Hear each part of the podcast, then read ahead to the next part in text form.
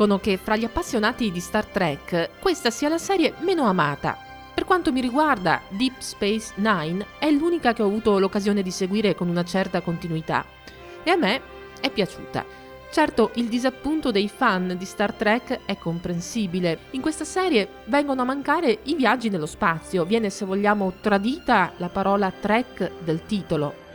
Ecco qui infatti, a differenza delle altre, delle altre serie, Deep Space Nine è ambientata in una stazione spaziale e non a bordo di un'astronave. L'avventura, l'ignoto, la scoperta di nuovi mondi che erano e sono i punti forti, il motore di Star Trek, eh, qui passano in secondo piano. Ma forse dopo tanti viaggi una pausa era necessaria e a mio avviso, ma parlo da quasi profana, eh, una pausa era necessaria per fissare meglio alcuni tasselli di questo articolato universo narrativo. Convivenza, integrazione, dinamiche sociali e questioni diplomatiche, oltre che un approfondimento della psicologia dei personaggi. Ecco, questi sono gli ingredienti di Deep Space Nine. La vita a bordo di una stazione può sembrare meno entusiasmante rispetto a quella dell'equipaggio dell'Enterprise, ma se pensiamo che ci sono esseri umani, Bejoriani, Trill, Ferenghi e Klingon, oltre che moltissimi altri che in questa stazione vivono e convivono, anche solo mantenere l'equilibrio diventa un'impresa, un'avventura. La stazione Deep Space Nine orbita intorno a un pianeta, Bejor. È una sorta di avamposto ai confini tra lo spazio della Federazione e quello dell'Unione Cardassiana. Si trova, potremmo dire, in una posizione delicata. Ecco, allora in questo caso non c'è bisogno di viaggiare per cercare le avventure. Sa che qui sono le avventure che arrivano in questa stazione, è la stazione stessa ad attirarle. Temo che ci sia qualche problema di sicurezza. Sembra che siano entrati degli sciacalli. Ah, tutto questo sarà perfetto. Vera medicina di frontiera. Medicina di frontiera. Maggiore, potevo scegliere qualunque lavoro nella flotta. Davvero? Ma non volevo qualche incarico comodo, entrare nella ricerca. Io volevo questo. I più lontani spazi della galassia uno degli avamposti più remoti da raggiungere. È qui che si trova l'avventura. È qui che si forgiano gli eroi. Proprio. Ma uh, tutto questo parlare di stazione spaziale mi fa venire in mente la nostra stazione, quella che sta in orbita intorno al pianeta Terra. Allora, che, che, dite? Facciamo il gioco delle differenze? No, mi sa sia meglio provare prima a cercare le cose in comune che così la lista è parecchio più corta. Allora, entrambe le stazioni orbitano intorno a un pianeta. Su entrambe c'è un comandante e poi, eh, e poi mm, si vive in un ambiente ristretto e sempre con le stesse persone. Sicuramente però nella nostra stazione l'ambiente è molto più ristretto e così pure il contatto. E in generale la vita di tutti i giorni è assai meno confortevole di quella a bordo di Deep Space Nine, dove Tanto per cominciare, si passeggia, ci si muove, si dorme, in modo del tutto simile a quanto avverrebbe su una base terrestre. Ma in Star Trek lo sappiamo, la tecnologia ha sempre permesso di superare il problema della gravità ridotta. Specifichiamo però a questo punto che a bordo della nostra stazione spaziale, la ISS International Space Station, non c'è assenza di gravità.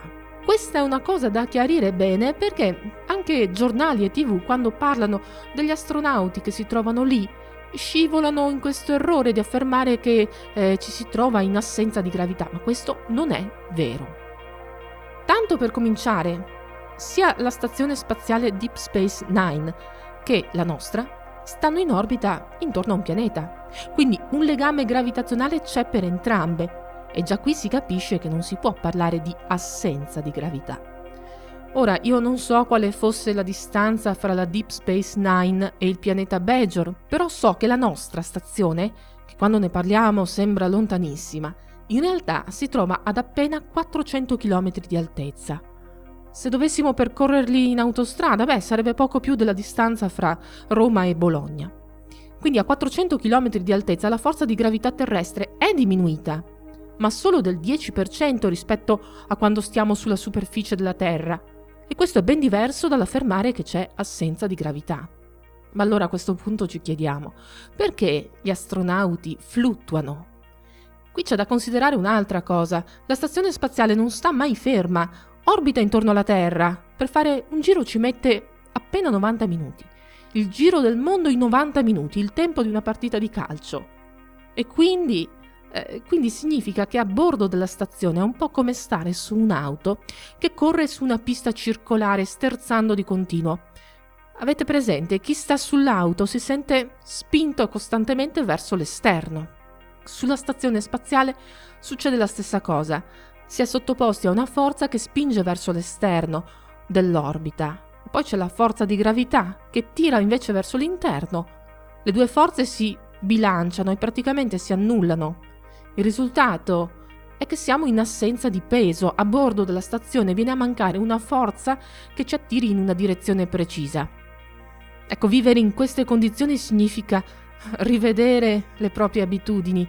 Dormire, ad esempio. Su Deep Space Nine ognuno aveva un proprio alloggio, quasi un piccolo appartamento, o meglio, mm, quasi simile a una stanza d'albergo. Sulla stazione spaziale invece ci si racchiude in un sacco a pelo agganciato a una parete all'interno di una piccola cabina sufficiente per ospitare una persona soltanto. Così non si spreca spazio e non si fluttua in giro mentre si dorme, insomma sarebbe spiacevole poi andare a sbattere. Per una notte o due potrebbe essere un'esperienza alternativa, ma qui si parla di settimane o mesi. Ecco, le missioni di ciascun equipaggio, chiamate spedizioni, durano sei mesi e ciascun equipaggio attualmente è formato in genere da sei componenti. Se sulla Deep Space Nine, che ha un diametro di circa un chilometro, ci si sta proprio larghi e comodi, leggo invece sul sito della NASA che lo spazio abitabile a bordo della stazione è paragonabile a quello di una grande casa, 425 metri cubi, non proprio poco tutto sommato, ma comunque spazio ristretto. E dato che la convivenza con gli altri non è breve, è proprio il caso di cercare di andare d'accordo. La convivenza prolungata con colleghi che appartengono a nazioni diverse non è come una vacanza con gli amici, ma si può lavorare tutti assieme in un clima di cooperazione internazionale ed è questa, secondo me, una delle grandi lezioni imparate a bordo della Stazione Spaziale Internazionale che ormai è costantemente abitata fin da 2000. Diario della stazione, data stellare 46390.1. L'Enterprise sta per partire verso il sistema di Lapolis alle ore 05 dopo aver scaricato tre navette di classe Runabout. Nel frattempo sono arrivati l'ufficiale medico e quello scientifico e io non vedo l'ora di salutare un vecchio amico. Restano però due domande fondamentali che sempre ci si pone pensando agli astronauti lassù. Cosa si mangia e soprattutto come si va al bagno? Eh, mi sa che ne parleremo in una delle prossime puntate di Stelle TV.